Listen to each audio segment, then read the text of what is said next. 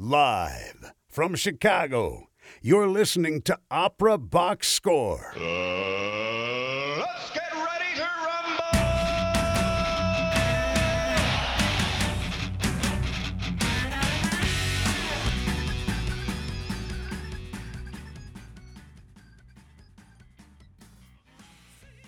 Welcome to the Opera Box Score podcast for Monday, January 25. I'm your host, George Cedarquist. Wherever you are, however you're listening, thanks for joining us. Whether it's our live radio show or our studio podcast, we are America's weekly program about opera. And guess what? You get to have your say. Leave us a message on 224 218 9box. Again, 224 218 9269. Email us operaboxscore at gmail.com. Tweet us at operaboxscore. We want you to be part of our conversation. Make that call, send that email, and tweet that tweet. On this podcast, my co host Oliver Camacho and I talked to Harry Rose, also known as Opera Teen, an opera fan and blogger who writes for the Huffington Post and has 3,500 followers on Twitter. Did I mention he's a teenager? In our Talk Talk segment, we looked at opera productions which literally rewrite the endings of the stories. Does this create more problems than it makes? Plus, we've got this week's opera headlines, and our TKO segment returns to pit an American challenger against the reigning queen in a quintessentially British opera, Purcell's Dido and Aeneas. Opera Box Score is next, and sitting in the studio to my right is Oliver Camacho. Hello there. I'm across from you this time. I can actually see your face. That's nice. Aw, I like it's gonna be a looking much nicer deep podcast. into your eyes. Oh, yes. Not Wow. as much as squinty I eyes, I like think. looking deep into the eyes of Giovanna Jacques. Giovanna, what's going on? Hello. I would just like to make fun of Oliver for a second, who just a few minutes ago said, Wait, is yesterday today? Oh my. He's confused, but we're not confused at all. Uh, our first segment for the show today is our Chalk Talk segment where we tackle a problem that's afflicting opera. And uh, we're going to start with the idea of what happens when you literally rewrite the end of an opera. And this came to mind uh, here in Chicago. I read an article about the new Philharmonic, which is in the Burbs uh, by the College of Naperville? DuPage. Yeah, represent Naperville. Uh, the orchestra is under the direction of Kirk Muspratt, and they are presenting Mozart's Così fan tutte. It just did. It closed yesterday. It's over. That's right. It's now officially in the past. It was directed by uh, Jonathan Field, who is, uh, according to his bio, an internationally acclaimed opera director. He was, I will say, one of the pioneers of like projections in opera. You know, he probably developed these things on an early IBM machine or something like that. Yes. Oh, really? That's one of his claims to fame. And he's on the faculty at Oberlin as well. The reason why this production is, I think, interesting or unusual in that in uh, Field's vision of it, he has turned to the audience to essentially decide the ending. And uh, so, what happened in the performance is that uh, the audiences applaud at the end of the production, and that affects which of the two pairs of lovers who are pop quiz you two Wait, really? Romeo and Juliet and Hansel and Gretel. right. Yeah. Yeah. Yeah. Yeah. No. That's and Guglielmo and Dorabella and, And Ferran. yeah. exactly and whichever couple gets more applause they are decided as the winners or or the the I couple that know how this happened. We need to call Angelo DiVenuto or Aaron Short and and ask them how they actually did that. who were Yeah. in the show yeah Because I know that um, this has been done before. Floating Opera Company did it um, a while ago. They've actually done it twice now. And this last one, they did uh, a similar thing where the amount of applause is what decided. Choose your own. ending. Yeah, choose your own ending. But then before that, they did one with little beanie babies. So like beanbag hearts, and you threw hearts at the couples you liked the most. So the couples that had the most hearts, like beanbag hearts thrown at them, were the ones that won, or were the But one. how does that affect the production? I mean, like, is that does that happen before the last? It happens during. So while they're singing, that you okay. throw a beanbag heart at them, and they'll pick it up and like put it in a bag that's attached to their. But uh, but how does that affect like how the show is finished? Like, you know, is there some some kind of you know conclusion that is reached at the end of the show, or is it does it all happen after the show? Or I don't I don't get it. I really don't get it.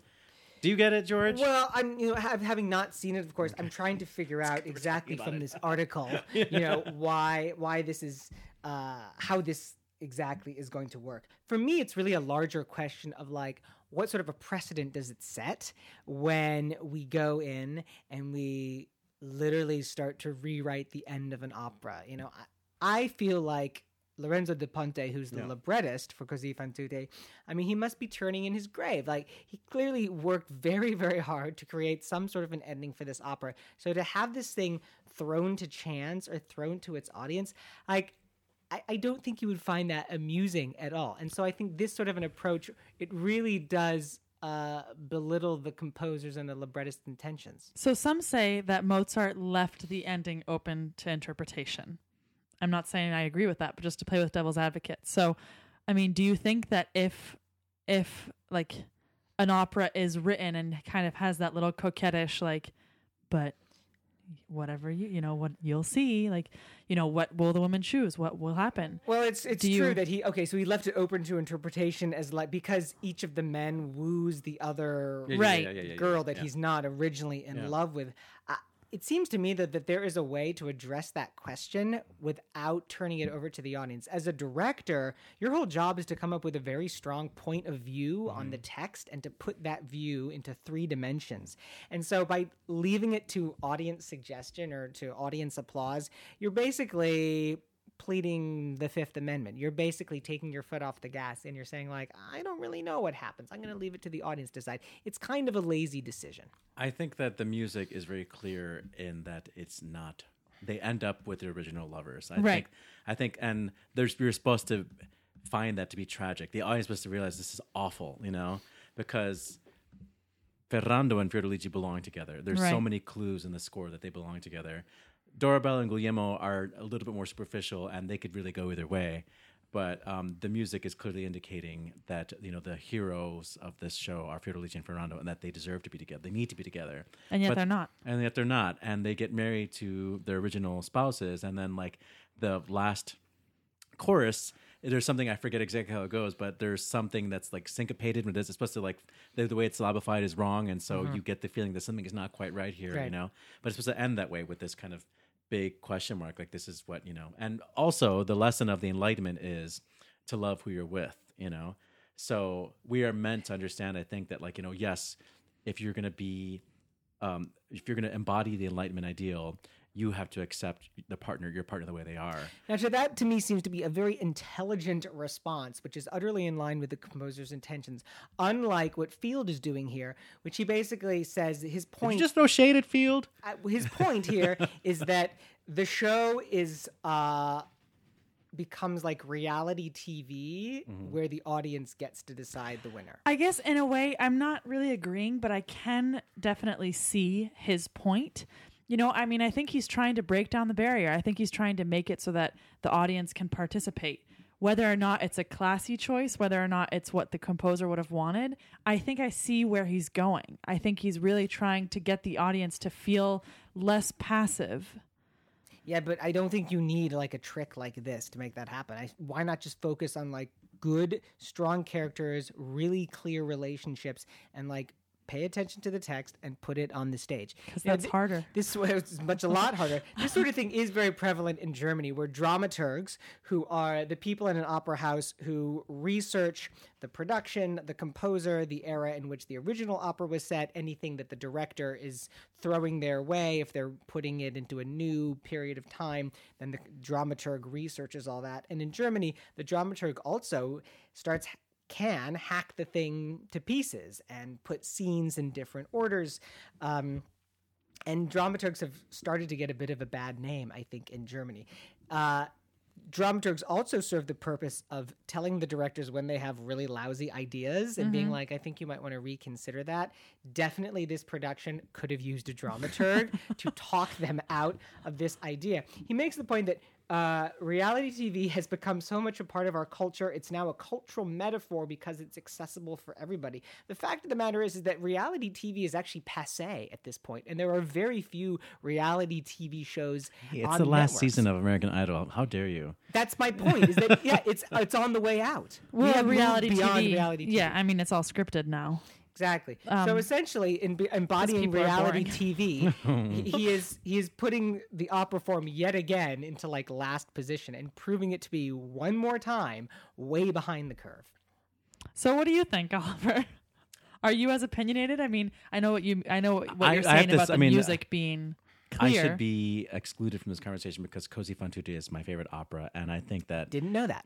I- it should there should be a very clear choice by the by the director. And i actually think that well i don't want to give away my idea about cosi fan tutte because there's still a chance i might direct it one day but he's on to something with this production with the idea of reality tv but letting the audience decide on something they've probably never seen before and haven't don't, don't have enough, enough experience with to know its nuances. I mean it's sort of broad the libretto but the music is so profound and it's not the type of show that on first viewing you get it you know? It is much more complex than that. So Yeah, so the, the director definitely needs to be making choices to uh, to help the audience understand what's going on. I will say I would be interested in seeing it because when I saw the floating opera production, I will not speak to how it went musically, but I will say that um, the the concept was was really cool, and I was like, okay, like I can see this. It's fun.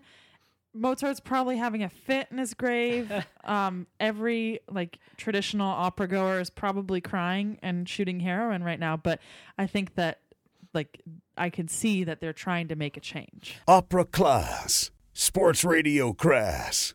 This is Opera Box Score with George Cedarquist, Oliver Camacho, and Giovanna Jacques. This just in the two minute drill. And it's time for the fastest headlines in opera news. Everything you need to know from the past week in two minutes tops. Having gone bust in 2013, New York City Opera has been reborn after a protracted legal battle and a reorganization plan was approved by a bankruptcy court. The company has now completed a six performance run of Puccini's Tosca at Lincoln Center's Rose Theater that was dogged by mixed reviews and weather related cancellations. Maybe we can now all just stop talking about this and move on? Lyric Opera of Chicago has revealed details of a dismal financial year. Revenue plummeted 32% for the fiscal year that ended June 30th of 2015, largely because of hits to the company's investment portfolio. The company had a $28 million drop in revenue to 86.7 million last year, and the bulk of the falloff was due to a $23.5 million decline in investment income. Ticket sales fell 11.6%. Donor support dropped 3%, all due to higher fundraising costs, says Lyric. More numbers. The Metropolitan Opera in New York saw dips in revenue and support over the same period as Lyric. Revenue dropped 11.4% to $14 million last year. Donations dipped to 6.3 million over the same period, according to its latest financial report. Even more numbers. On the annual breakdown of recording sales from Nielsen SoundScan, classical music achieved just 1.3% of the market, bumping along the bottom with jazz and children's records. What's more, classical and jazz scored the highest proportion of physical sales versus digital downloads, signifying that the consumer sector belongs to an older generation and is out of step with technology. Lastly, Russian soprano Anna Netrebko was injured in a stage fall earlier this week. Details are sketchy, but she posted a photo of her bandaged left foot on Instagram after the accident. She assures followers that it is not life threatening. Don't get my hopes up, Anna. And that's the two minute drill. ouch Anything of interest there from you guys? well I didn't know that you hated Anna Netrebko. Yeah. Oh, Jesus. and i know that it's, she's gonna have some plastic surgery and it's just like a ruse She's gonna know? have plastic surgery. oh yeah clearly you yeah, know she's yeah. probably didn't even yeah, hurt it's like herself. oh She's just exactly. like, yeah, Oops, my, I got my my foot. boobs Yeah, exactly. oh look, my foot's all better. And here are my two giant boobs. No, her Oh, boobs look, are, are fine. It's yeah. big. I think oh, look, she's my yeah. nose is so Ex- thin it might be nose, Oh, yeah, did I or yeah, lipo or something. Like. I don't know. No, she's beautiful at all all sizes. She's beautiful. I'm not trying to fat shame her. Does Uh-huh. that just body shame her? Okay.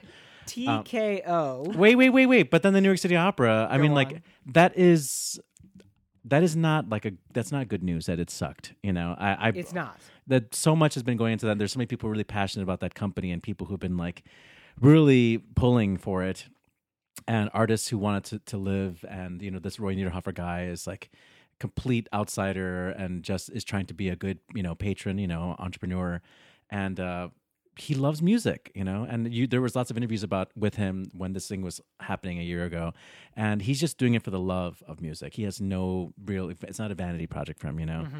So um, I wanted to do well, you know, and New York should be able to sustain, you know, more than one company, you know. Absolutely. Well, New York City Opera, the whole importance of that company was the repertoire that it was doing was in counterpoint to what the Met was doing, and the the visual appeal of the productions, the directors they were getting. I mean, it was right up my alley. So when the company closed. I was totally crushed. And that's why I'm always so frustrated about all this back and forth about this company coming and going, the financial side of it, which I don't even begin to understand. And then to have the whole thing happen and then have a huge blizzard. Her, So you're ang- you're angry. It's not that you don't care. It's you're you're in the anger. I know, you're yeah, not, it's really not quite more- to it's- it's- accept We're bargaining. Then this there's bang, then there's bargaining, and then there's acceptance. Right. First it's denial. Right. Anger. Versus denial, Yeah, what yeah. is the, Yeah, the yeah. yeah. Den- denial, anger, bargaining, Yeah. and acceptance. Yeah. Aren't there five stages? There are, Right. and the last one is. Oh no, there's depression. There's Oh, is depression at this stage? there's okay. uh, uh, there's nose picking. Yeah. First you just pick your nose. Am I trying to tell me something? no, just. All right. TKO. It's been a while since we've done the. I know. I miss it so segment. much. Yeah. I'm glad that we've got it on the podcast this week. So this this week we're gonna do a TKO on the opera Dido and Aeneas. One of my favorite operas. Oh, good. Uh, the only British opera in the standard canon dating way back to 1689. Uh, while operas were performed in England in the 18th century, the majority of them were composed by Handel and other foreigners until the Brits got tired of the foolishness of the heavily Italian influenced vocal spectacle and abandoned the idea of opera altogether in favor of oratorio and the so called ballad operas. England would not get back onto the opera map until the 20th century with the masterpieces of Benjamin Britten. Uh, one of the things that made the Brits hate opera so much was uh, its seeming lack of interest in language and verisimilitude. There, I threw in a a SAT word in for you. Nice. Uh, that quality which makes works by the likes of Shakespeare so beloved is the language. And the proliferation of Italian da capo arias, da capo arias, uh, that filled up four hours at the opera house, and the uncompromising prima donnas basically killed opera in England. Uh, it is sort of like Hollywood and all of its superhero franchises and sequels to blockbuster action movies, and all of the inter- interesting stuff moving to television. That's sort of what happened in England. Uh, anyway, Dido and Aeneas is a great show because of how rich the language is, and the singer who will be successful in the title role will be more in the Kunstdiva role than the Stimmdiva mold, mold, mold, moldy. Uh, okay, artistry is favored over technique in an opera like Dido and Aeneas. So, George, our producer and host, uh, who have Yes, you sir. chosen as your Dido? I Who have, have you stolen? I think is the question. did I pick your pocket? You did. I, we emailed and he was like, "Okay, Giovanna, who do you want?" And I said, "Janet Baker." and, then George was like, "I'll take Janet." being being the dual American English yeah, citizen that yeah. I am, I, would Oh. have to, I would have to pick Janet Baker, Fine. of course. I'm fine taking Suzanne Graham. So that Hey! leaves you, Giovanna, with All right, so let's talk about first singer first. So Dame Janet Baker, her legendary interpretation was documented in an iconic 1961 studio recording under Maestro Anthony Lewis and the English Chamber Orchestra, and it has remained the standard ever since. Giovanna, uh, who do you dare put in the ring against the reigning champion? Queen Graham. Susan Graham, a formidable opponent. Uh, Susan Graham, American, uh, is a specialist in Mozart and Handel trouser roles. She's also known for her work in new American operas and also for her love of French melody. On paper, these singers would seem very equally matched. Uh, they share a lot of similar repertoire and both have a reputation for highly detailed singing, and they're also known to be really wonderful colleagues. Uh, Graham recorded her Dido in the studio also with the flashy French female conductor Emmanuelle Haïm and her chic ensemble Le Concert d'Astrée in 2003. All right, let's get to round one. Can I tell you something first, Yes. Oliver? Yes. The first time I ever cried at an opera was during the "With Drooping Wings" chorus. Oh, of it's such a Dido and gorgeous, a gorgeous chorus. Just so you know. All right, round one. Dido is a very compact opera. Only three acts needed to tell the story, and in just under an hour. The opera moves quickly, and so Dido must establish the conflict and nobility of her character in her opening aria, Ah, Belinda, I am pressed. In round one, let's hear Dame Janet first. Uh, this is the middle of the aria where Dido confesses to her confidant Belinda that she is languishing for Aeneas, but is too proud to admit it publicly or dare lead Aeneas on. Listen for the long suspended note on the word languish. Who is going to sing that phrase in a way that really captures the feeling of torment? Who shows the anxiety but yet still has the grace?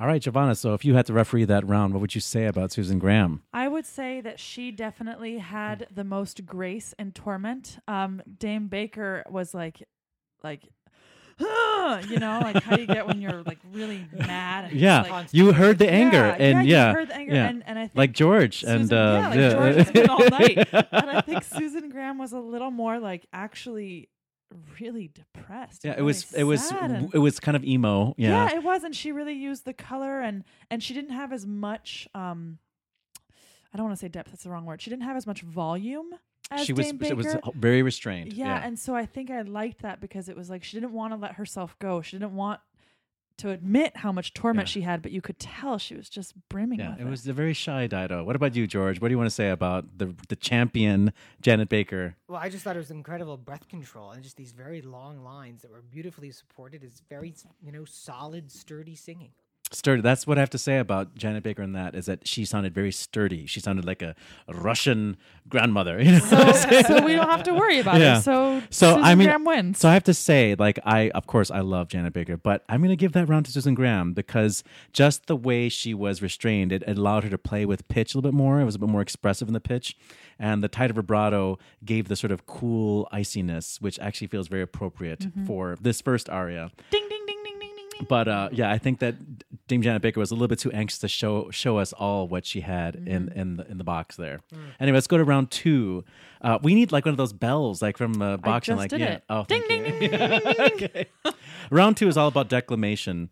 Um, this is what we would call now recitative, but in this era of opera, uh, it's more about a declamatory style, and it's highly embroidered nowadays with um, secco recitative. I not say about nowadays, but like let's say hundred years later in secco recitative, it really was just about getting text out. But in this uh, early Baroque, uh, the recitatives were really where all the plot was happening, and you have to really be able to turn your tone quality on a dime. And there's lots of flourishes that are in, interpolated in. It's related to the mono- monodic style of Monteverdi. So let's hear uh, some declamation. The language of the librettist Nahum Tate. Um, is rather hard to unpack uh, for those of us who are used to reading 140 character tweets and getting our news from BuzzFeed. Uh, one really needs to follow along with the libretto to get the gist of it. And only after a few listenings do we begin to understand the poetry. But audience members don't have that luxury, so a great Dido must do everything in her power to support the meaning of these words through text painting and phrasing. Here is a passage from Act 1 in which Dido muses about Aeneas, contrasting his military valor with his physical beauty. And who's singing first? Uh, we'll start with Susan Graham. Okay, great.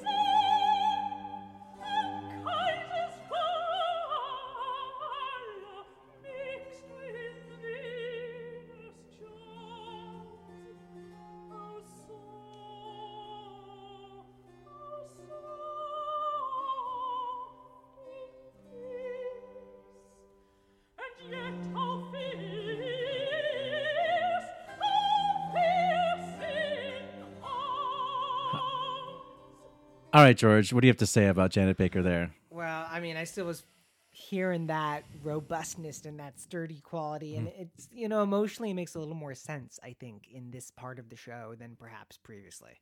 Well, I mean, it's Steph. She's a queen, and so she's powerful, and she's not. She's not a pushover. And if you read the Aeneid, she did a lot to establish Carthage. She mm-hmm. wasn't just like inherited it or something like that. Uh-huh. So she's definitely a powerful. She's Khaleesi, you know. Right. Uh, what about you, Giovanna? Siobhan crying in her beer. I, you know what? I still stand by Susan, Susan Graham because she, because she, she still had that hopeless tone to her. She still had that like, ugh, like I I, was I, I would this. say it was more it was more feminine for sure. But it was more feminine, But I'm gonna give was- that I'm giving that round to Wait, wait, I have one last thing to say. In a way, she she won me over by her elegance in doing it. Okay. No, no, I, I so, buy like, that. I totally buy that. Uh, I. I will get that one to Baker because I feel like uh, she has a little bit more variety of palette. You know, like there's more color, a choice of color in her sound. And that same robustness that we talked about, uh, which was a little bit intrusive in the first aria, now makes her sound like a beast when she's talking about like these battles and these storms, you know. And I want to hear about a storm and a Rub it in, battle, George. you know. Rub it in. Furthermore, Graham had the benefit of one of the best continuo sections around these days. The Le Concert d'Astrée is amazing, and they would support whatever choice that she made. And if Janet Baker had the same luxury of a continuo band that knew what to do, unlike this with this ton ton of cans tied to the back of a truck we were listening to with the older recording, um, if Baker was singing that role today with that band, uh, it would be awesome. Maybe Um, Graham was just trying to give them a little bit more spotlight. You know. Oh yeah, she wants all the glory to the continuo section. That's so nice. All right, so Queen Janet wins that round. Uh, round three. Uh, a little bit of dialogue. So we we're gonna skip to the third act because Dido is mostly silent in Act Two. She loses ground a bit to the sorceress, the villain, and she's upstaged by the rhapsodic aria of Belinda and even the song of the so-called second woman. But she comes back in the third act with a vengeance. She finds out that Aeneas is planning on abandoning her right after she gave it up for him. Ugh, men, uh, we're despicable, aren't we? Happened to me too, girl. Happened to me too. Aeneas was begging and begging and made promises, but as soon as the deed is done, wanderlust or worse, boredom sets in, and the sailor sets sail. Uh, here is some of the dialogue of Aeneas where she calls him a hypocrite and excuses him in front of the court.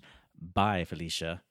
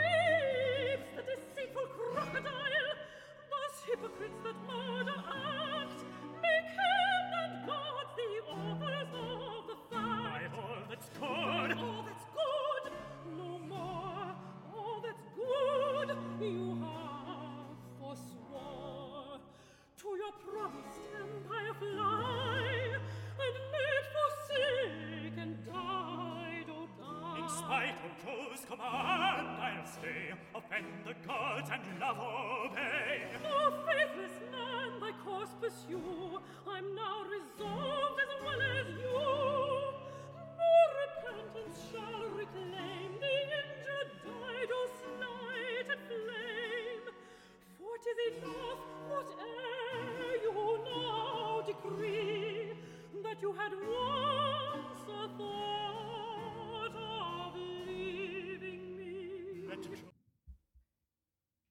All right, so that time we started with Janet Baker. What do you have to say, George? Well, I could hear every single word, and this is one of my huge problems that I have with opera that's done in English is that I simply can't understand the text. And on that recording, I got every single word, and then I'm into the opera and I'm into what's happening, and I can follow the story.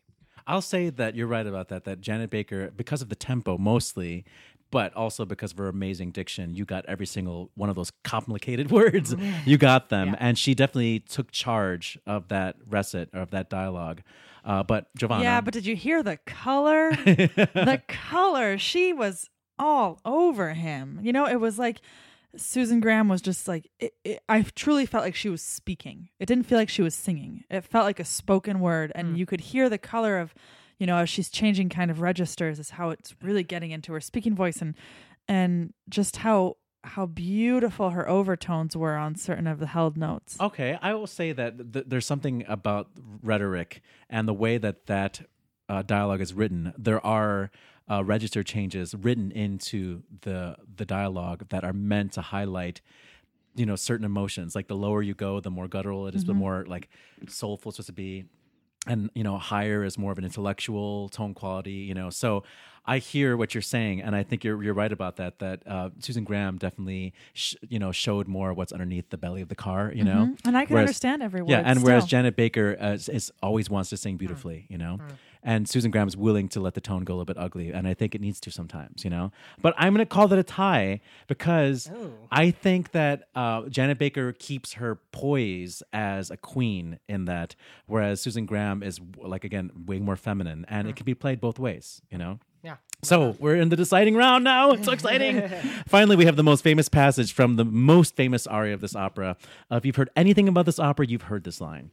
Dido is single again, and she takes her revenge by dying. of course, uh, in the original source material, she's not dramatic, which is good. no, not at all. In the original source material, the Aeneid, uh, Dido collects all of Aeneas' possessions and gifts, and probably his leftover underwear and a stick of deodorant he left in the bathroom, and she makes a big bonfire out of it. And then she climbs on top of the fire and it becomes her funeral pyre. That would be way mortifying for a 17th century audience. So in Purcell's opera, instead, we have Dido just dying of heartbreak. So uh, the last words of Dido are Remember me, but forget my fate. And like in her first aria, these words are sung over a ground bass or a passacaglia, which is a musical device in which the accompaniment in the bass line repeats itself over and over again and indicates that we are near the end of the story. It's the sound of time marching, it's the sound of destiny. How clever of Purcell to hint at the beginning of the show by using ground bass that her interest in Aeneas was going to lead to the end of her story. So let's see who dies better, Susan Graham or Janet Baker, and how will they phrase these last memorable words, which are repeated seven times? And who's going first? Uh, this time we'll start with uh, Susan Graham.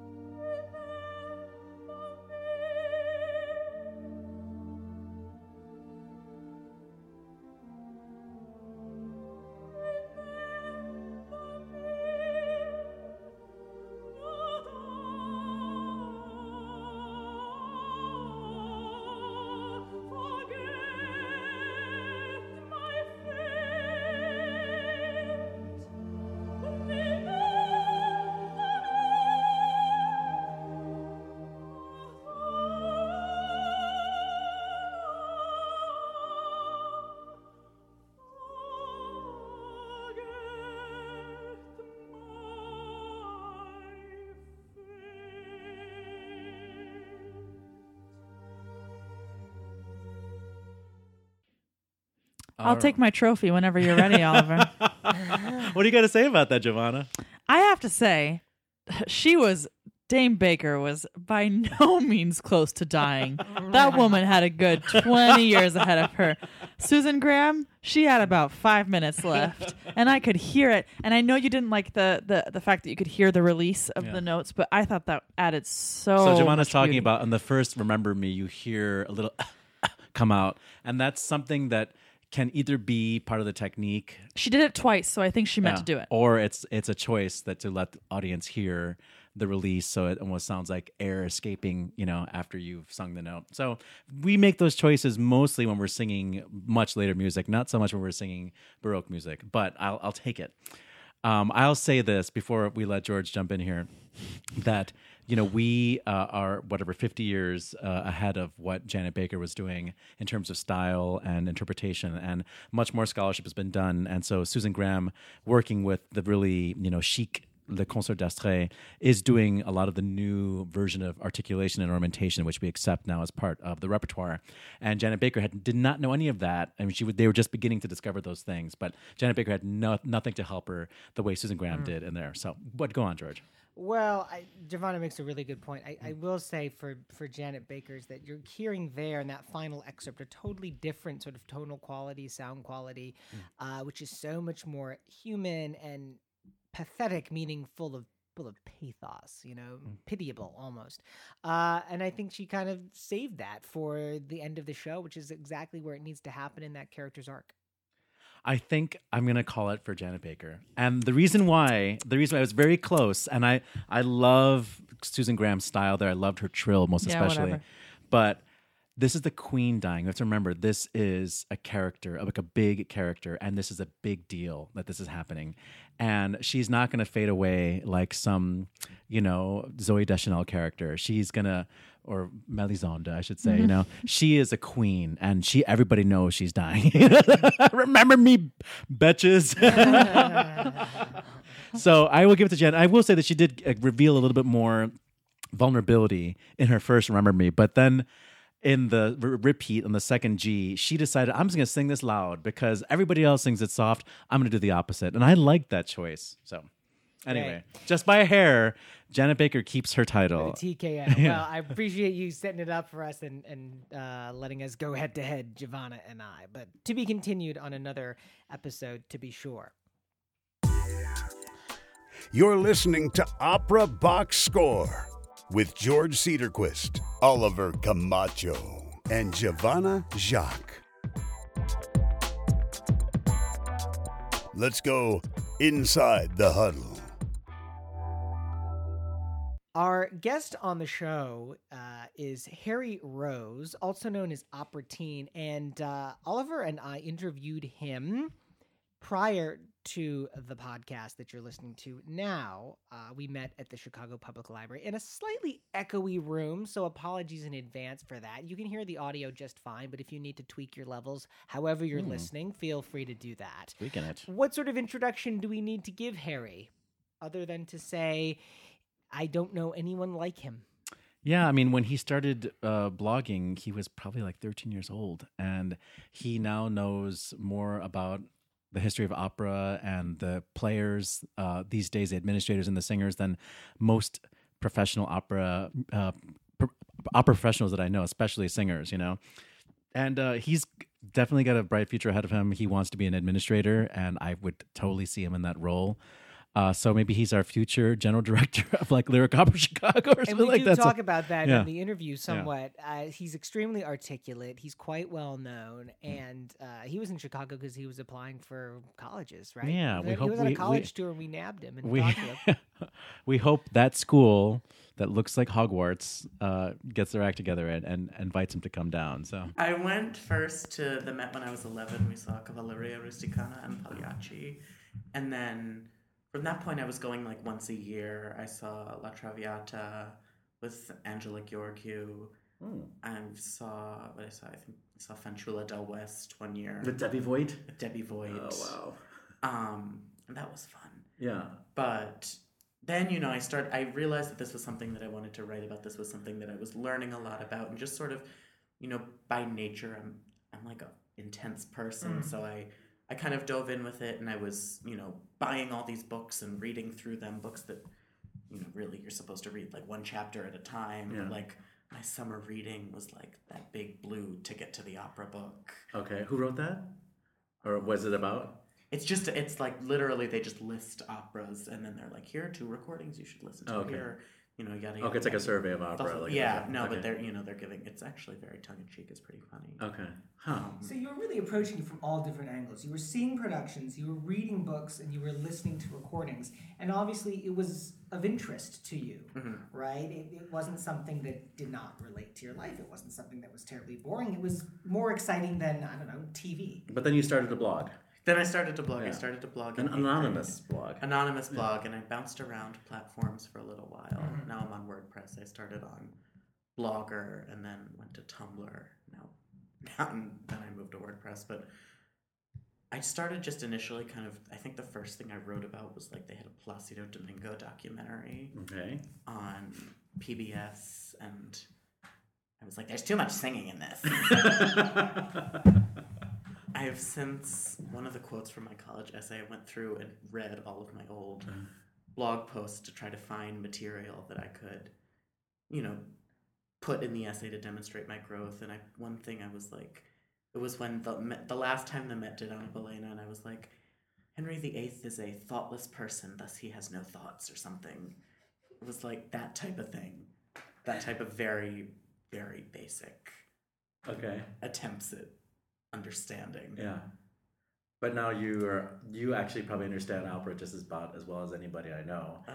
And no, I mean like I, I read your criticism and I read like your season previews and stuff like that and what you were excited about uh, in the the season of the Met at the very least, but also you know your kind of global understanding of the opera scene and it's like it's so fascinating to me that like you are that in tune with it and I, I it sounds like at least when you're being prolific in your uh, in your blog posting that all you do is follow you know what the Met is doing, what specific specific singers are doing, like Medici TV, like all these things that we all want to like spend time. But it sounds like you're like devoting hours and hours to these things, and uh, I just don't understand how you were able to do that. Well, and, tell us it's not true. yeah, oh no, definitely not. Definitely not. and be Oh, a full time student at the same time, you know. So No, it's been a lot of, you know, sort of catch as catch can. What I've done, tried to do a lot is, you know, incorporate opera into my academic interests. You know, you're writing an essay about the Scarlet Letter, and she is, you know, ostracized from the community for, you know, her promiscuity. And then I wrote an essay tying that into La Traviata. It was sort of, you know, attempting to bridge the two gaps and supplementing that with reading and recording and performances at the same time.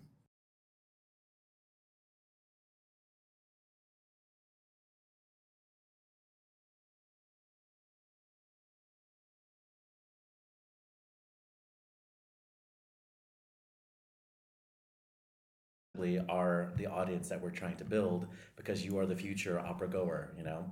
And I'm just curious to know like what things you think work, you know, what initiatives do you feel like that totally speaks to me?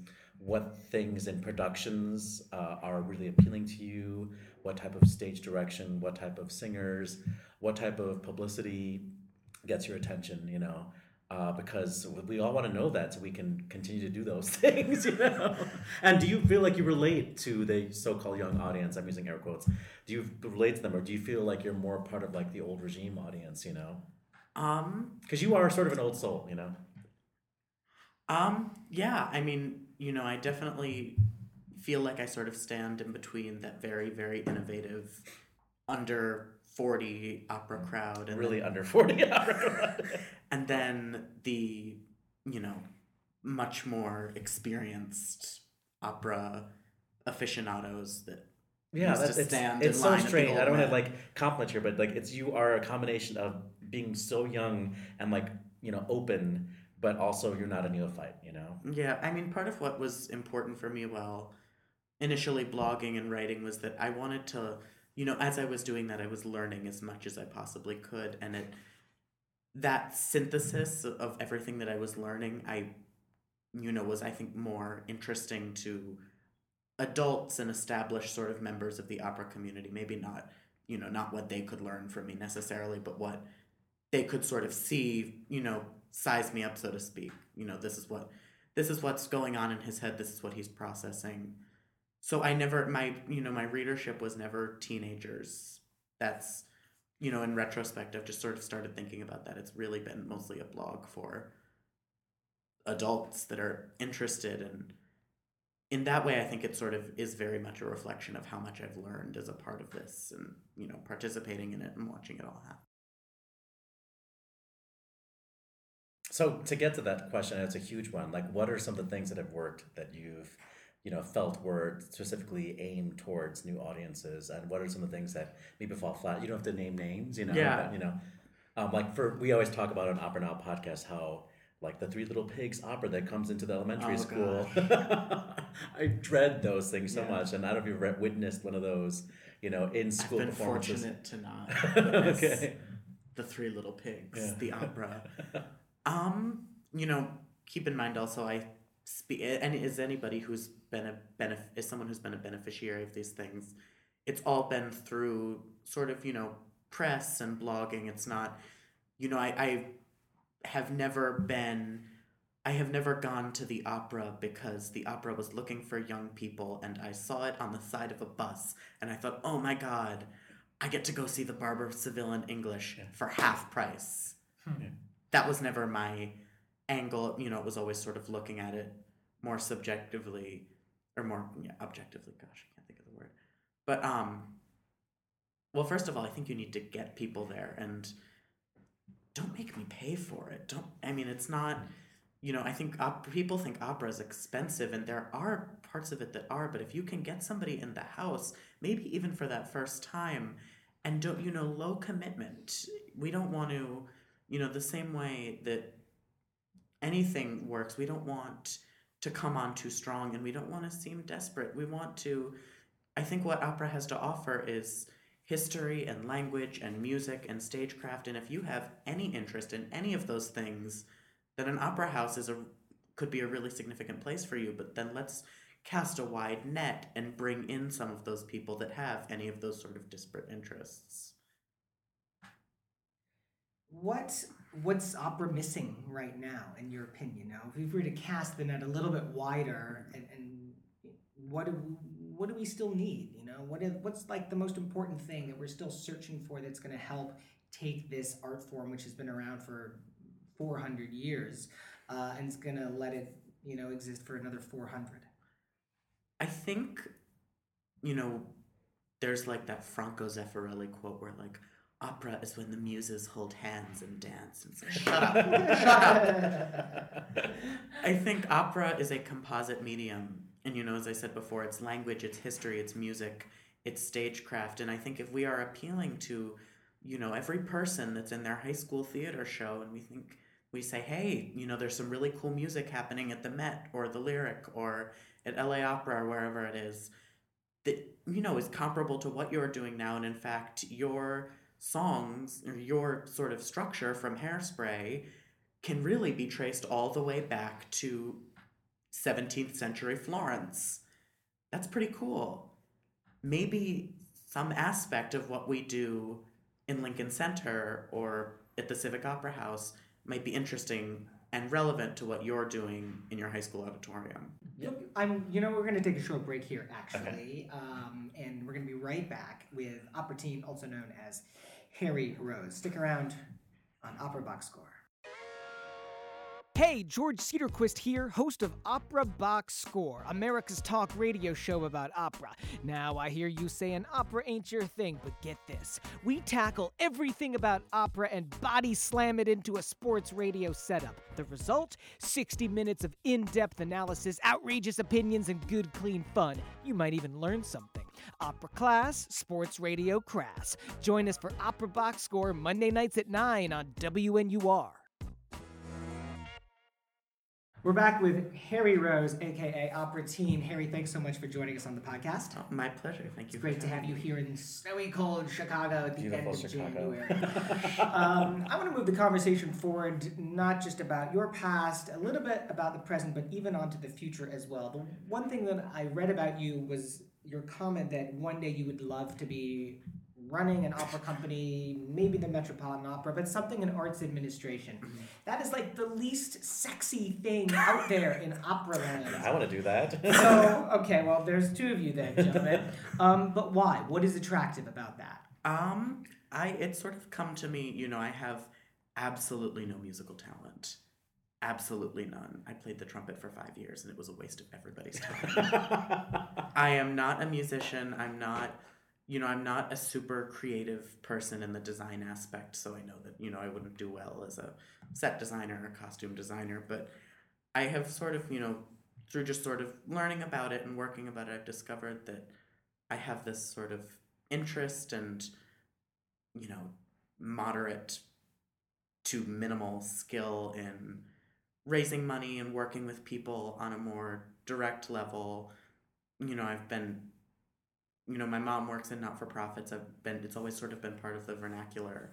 It's something that's been interesting to me, and it's been something that I've been able to do well. I worked with Opera Rocks Presents, which was sort of a startup opera company in New York, and I managed their, you know, ticket sales and their marketing and their press and you know we got bloggers to come we got reviews of the show and it was you know when when we were able to sort of set up ticketing online we were getting people to come and they were paying to see what we had done.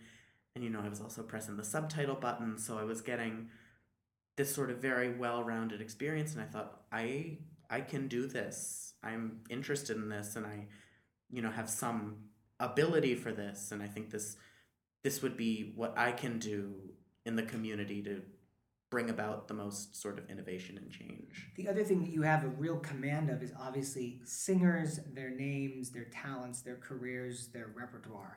And I mean, that to me, I don't know what you think, Oliver, is like a key component of being a general director.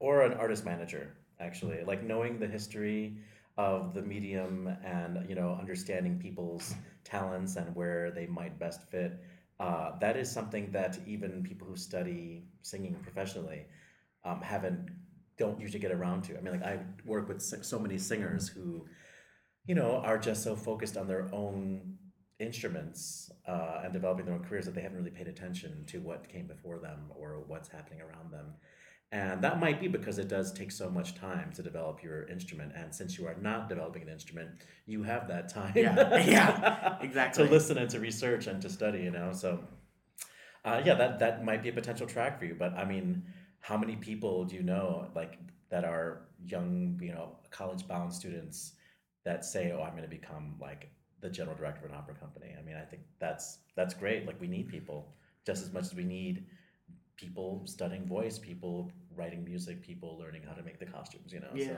yeah. There's you know different colleges that I've been looking at, and some of them actually offer undergraduate arts administration degrees, which is very unique. And you know, I saw at one place they had a PowerPoint, and they had, you know, it had been five years or so the program, and they'd already placed eighty people at all of these, you know, various arts institutions, and so there's. There's, i mean, it's it's definitely not just me. It's definitely not just me. We're recording the podcast at the end of January. What, Harry, is is on your list for the rest of this uh, season and then into the summer that's particularly exciting for you Um, to see?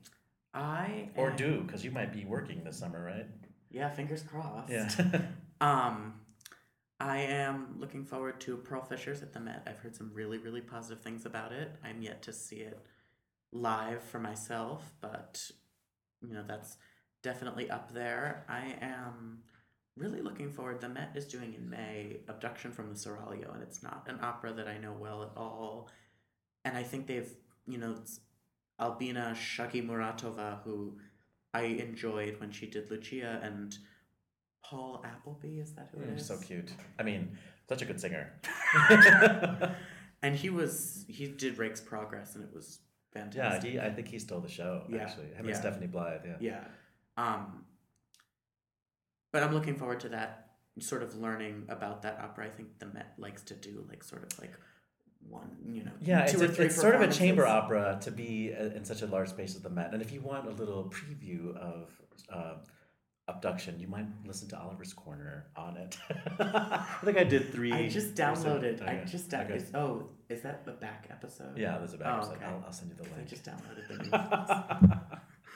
Um, I'm looking forward to that. I know the Caramoor Festival is just announced they're doing Aureliano in Palmira, which is very typical of the music they like to do. It's like, you know, Bizarro underperformed stuff, yeah. Rossini and Fidelio with Elza van den Heever and Paul Groves. Oh wow!